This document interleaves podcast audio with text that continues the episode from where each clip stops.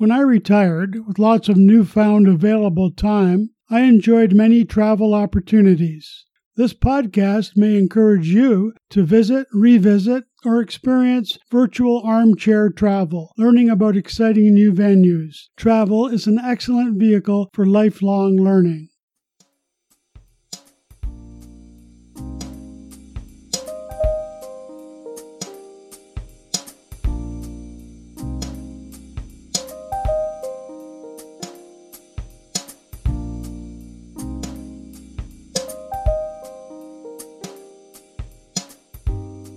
Welcome to the What Travel Writers Say podcast. I'm Mike Keenan, your host, and today we visit Cooperstown, New York. The James Bond song got it right. Some diamonds are forever, and in that respect, Cooperstown, New York has all of the bases covered. There's something here for everybody golf, sailing, antiquing, and of course, baseball, America's national pastime. And Cooperstown boasts not only a museum and baseball theme park, but it is also the home of the Glimmerglass Opera. At the south end of Otsego Lake in central New York, only 200 miles from Buffalo, it sits at the heart of a splendid four season recreational area with nearby skiing, distinctive architecture, friendly villages, and impressive galleries amidst a setting of exceptional beauty. Strolling downtown, you pass the Dugout Pizzeria, Bullpen Bagels, and Coffee Doubleday Cafe, Shortstop Restaurant, Mickey's Place, Third Base, the last stop before home plate, and shops specializing in memorabilia such as the Where It All Began Bat Company. The Baseball Hall of Fame features a brief introductory film. Seated in the bleachers of a typical stadium,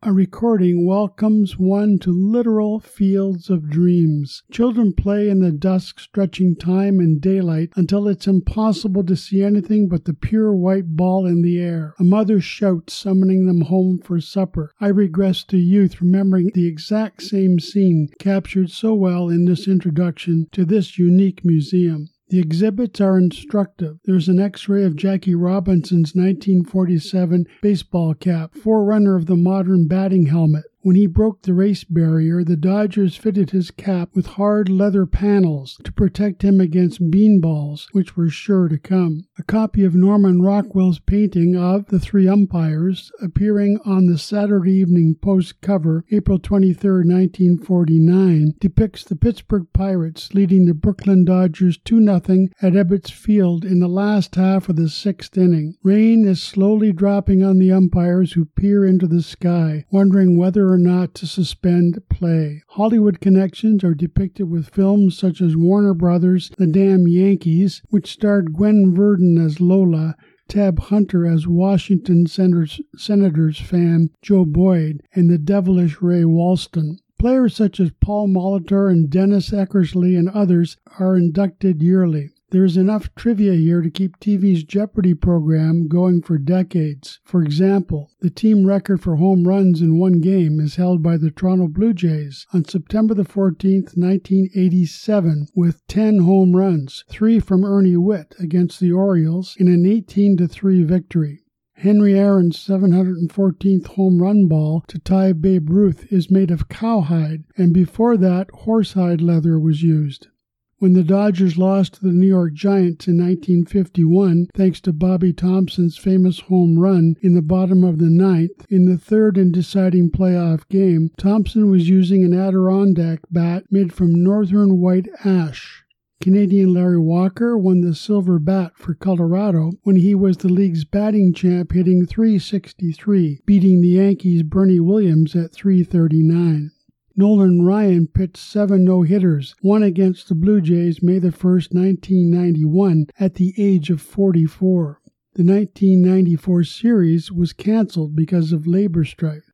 Inside the Hall of Fame gallery, I observe men and children who are proudly wearing home team baseball caps and jerseys. An older gentleman sports an antique Brooklyn Dodgers jacket. The Hall of Fame is a must see for everyone. My wife, not particularly fond of baseball, was impressed with this shrine and its collection of myriad memorabilia. Speaking of memorabilia, I think that I have some priceless baseball cards stored somewhere in the basement, perhaps a copy of Mickey Mantle's rookie card. Field of Dreams, indeed. A quick plug for my recently published book, Don't Ever Quit, available in paperback from Amazon and in ebook format at Amazon Kindle, Kobo, and Barnes & Noble. To read my travel articles, go to my website at whattravelwriterssay.com. And for travel pictures, go to my Pinterest boards at pinterest.com backslash Mustang6648. If you have any questions or comments, contact me at mjk6648 at gmail.com. We conclude each podcast with an appropriate travel quote. Today it's from St. Augustine, who said, The world is a book, and those who do not travel read only one page. Thanks for listening. Happy travels, and tune in again next week for another What Travel Writers Say podcast.